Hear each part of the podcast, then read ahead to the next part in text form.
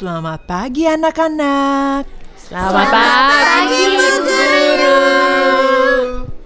Siapa yang di sini tahu bentuk seekor keong? Nggak tahu. Tahu, tahu, tahu, tahu. Aku tahu. Nggak tahu. Nggak tahu. Nah, keong itu adalah binatang air yang biasanya hidup di sungai dan lautan serta berwarna abu-abu. Nah, cerita selanjutnya yang akan kita dengar akan menceritakan tentang seekor keong tetapi warnanya emas. Kira-kira kenapa ya warnanya berbeda? Penasaran? Kita dengarkan bersama ya.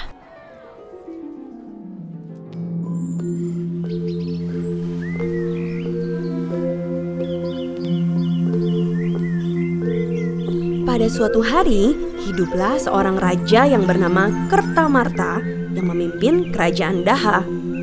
Raja Kertamarta mempunyai dua orang putri yang cantik, Dewi Galuh dan Chandra Kirana. Kehidupan mereka sangat bahagia sampai suatu hari datanglah seorang pangeran tampan dari kerajaan Kahuripan. Pangeran tersebut bernama Raden Inu Kertapati. Kedatangan pangeran ke kerajaan Daha adalah untuk melamar salah satu putri raja, yaitu Chandra Kirana. Maksud kedatanganku adalah untuk menikahi anakmu. Hal ini disambut baik oleh Raja Kertamarta. Putri Chandra Kirana pun menerima lamaran Pangeran Raden Inu Kertapati. Pertunangan ini membuat Dewi Galuh merasa iri karena ia menaruh hati pada Raden Inu dan merasa dirinya lah yang lebih cocok menjadi pendampingnya. Dewi Galuh mulai merencanakan untuk menyingkirkan Chandra Kirana dari kerajaan. Suatu hari secara diam-diam, Putri Dewi Galuh pergi menemui seorang penyihir jahat. Ia meminta bantuan kepada penyihir untuk menyihir Chandra Kirana menjadi sesuatu yang menjijikan sehingga Pangeran Raden Inu menjauhinya. Ia pun berharap menjadi pengganti Chandra Kirana sebagai tunangan pangeran. Penyihir itu menyetujui permintaan Dewi Galuh. Ia menyihir Chandra Kirana menjadi keong mas dan membuangnya ke sungai. Kutukanmu itu akan hilang jika kamu dapat bertemu dengan tunanganmu, Pangeran Raden ini. Beberapa waktu kemudian, ada seorang nenek yang sedang mencari ikan dengan menggunakan jala. Keong Mas ikut tersangkut oleh jala tersebut. Melihat betapa indahnya keong mas yang ia dapatkan, si nenek langsung membawanya pulang dan disimpannya keong mas itu di tempayan. Cantik sekali keong ini. Nenek tersebut memelihara keong mas dengan baik dan memberinya makan agar tidak mati. Keesokan harinya, saat nenek kembali ke rumah sepulang menangkap ikan, ia sangat terkejut. Ia melihat makanan yang sangat enak sudah tersedia di atas mejanya. Ia merasa sangat heran dan bertanya-tanya, siapa yang membuat makanan ini? Dari mana datangnya makanan ini? Setiap hari kejadian serupa terus terjadi. Karena merasa penasaran, sang nenek memutuskan untuk pura-pura pergi ke laut. Sebenarnya, ia ingin tahu dan mengintip siapa yang membuat makanan setiap hari.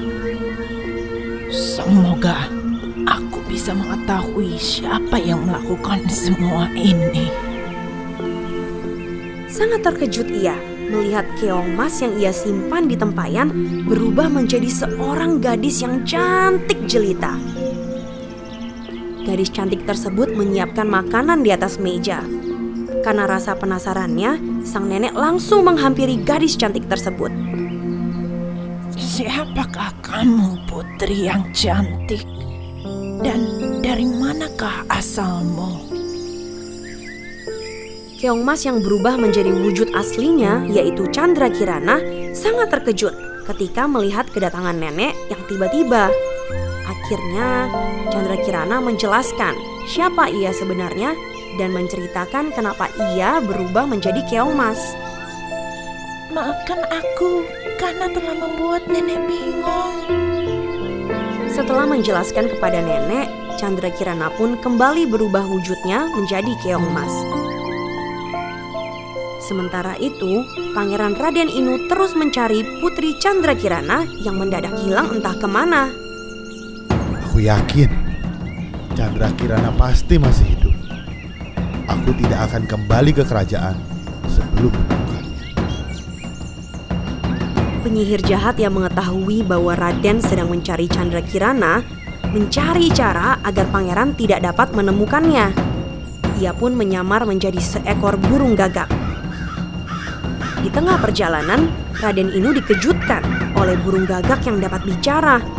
Pangeran merasa senang dan mengikuti petunjuk yang diberikan burung gagak tentang keberadaan Chandra Kirana.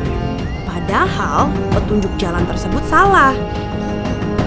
Di tengah perjalanan, ia juga bertemu dengan seorang kakek tua yang sedang kelaparan. Tolong berikan aku makan.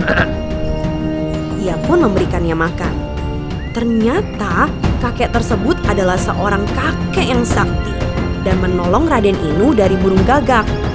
Kakek itu memukul burung gagak dengan tongkatnya dan tiba-tiba burung gagak itu berubah menjadi asap. Kakek tersebut kemudian memberikan petunjuk jalan kepada Pangeran Raden Inu Kertapati. Mengarahlah ke desa di depan. Berhari-hari ia menempuh perjalanan. Di tengah perjalanan, bekalnya telah habis dan ia merasa sangat kehausan. Ia pun melihat sebuah rumah dan segera menuju ke rumah tersebut. Mudah-mudahan aku dapat meminta segelas air. Namun bukan hanya air yang ia dapatkan, melainkan Chandra Kirana. Tunangannya itu ternyata ada di dalam rumah.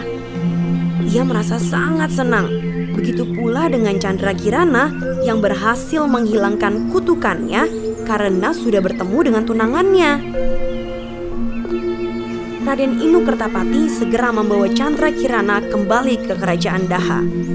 Ia pun mengajak nenek yang sudah menolongnya.